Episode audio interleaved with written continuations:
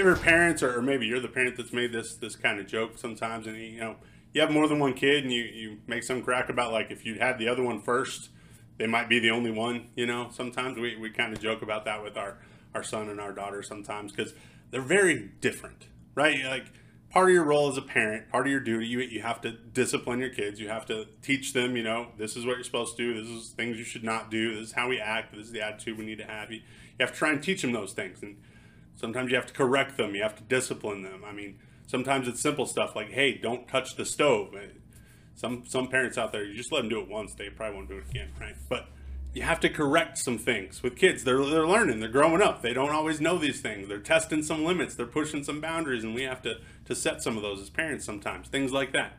And it's not the most pleasant part of the job. Sometimes it's the absolute least pleasant thing you ever have to do is discipline your kids and, and deal with some of those things.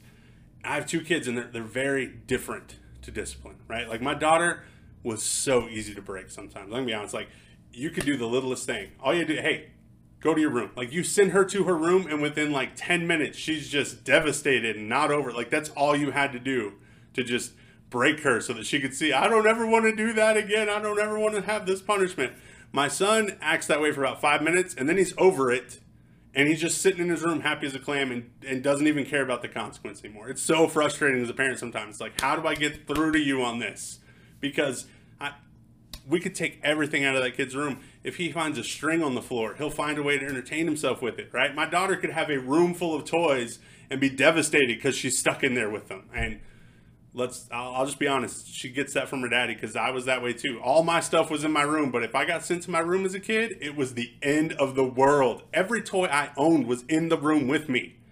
But if I wasn't allowed out of there, life was over. The, the world was coming to an end, right? And we have to find these different ways to, to discipline our kids because they're different and it can be hard sometimes to get through to them, to get the message through. God understands how we feel because He has spent all of earthly existence trying to get through to His children that they need to come back to Him. This is how you're supposed to act. This is who you need to be. You need to trust me, to follow me, to come after me, and to, to be my children. This is the best way for you to live. I promise it is, right? He, he tells us those things over and over. He shows us. And time and time again, we, we listen and then we stop listening. We get ourselves into trouble and he brings us back. That, that's we see that cycle over and over again in the Old Testament. Then he sends Jesus. He himself sends his own son and comes down to clean up our mess.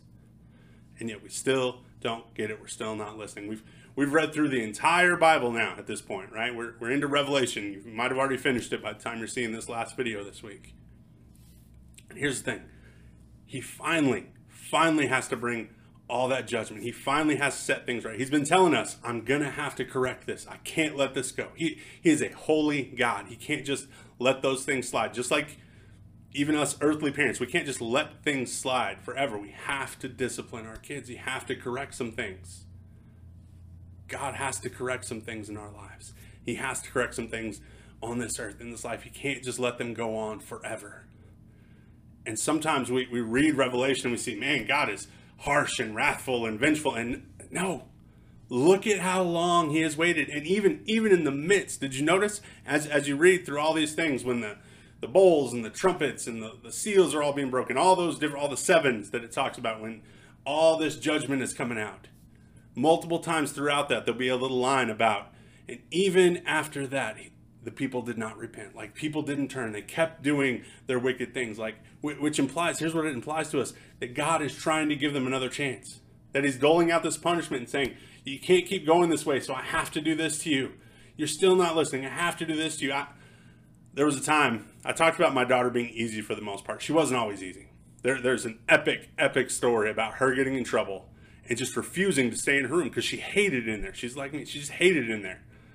So at some point when she was little, she was about three or four, we we flipped the doorknob on her door. It was backwards, right? So that we could so we could lock her in there so she couldn't get out because we would send her to her room, like carry her, set her in her bed, tell her you have to stay in here for however long until we tell you to come out. We'd walk out in the living room and she would defiantly just march right out. Like if you would just stay in your room, this would not last very long. And, and it just kept elevating, right? And we just get more and more mad all the time because she keeps coming out. This one time, though, not only did we'd already reversed the doorknob, right? So she opens it, comes in. All right, have to lock it now. Don't want to do this. Have to do this. She goes and finds. She had like some old spare keys that we had found at the church or something, and uses them to you know get in. It's just an inside door lock, like just on a bedroom door, right? So screwdriver, anything flat, you can stick in there, pop it open. She figured out how to do that. She does that with some keys. Comes out. I take the keys away. I put her back in the room, right? Lock it again. She had more keys. She comes out again. And in my wisdom, I decide I'm going to show her, I'm going to just taunt her with these keys. And so I stick them in the top of her closet. They're way up on the shelf in her closet. That little girl climbs up her dresser that was inside the closet, gets the keys down, and comes back out. There's like, what? What are you doing? You, you my punishments are having to get more and more severe, and you're still not listening. Eventually, every single thing in that little girl's room got taken away. She had a bed. That was it. Right?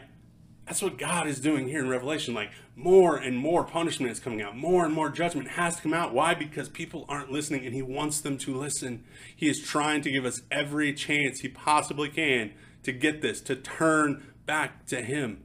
Because he's going to set things back the way they're supposed to be, the way it started before sin entered into the world. And he wants us to be a part of that.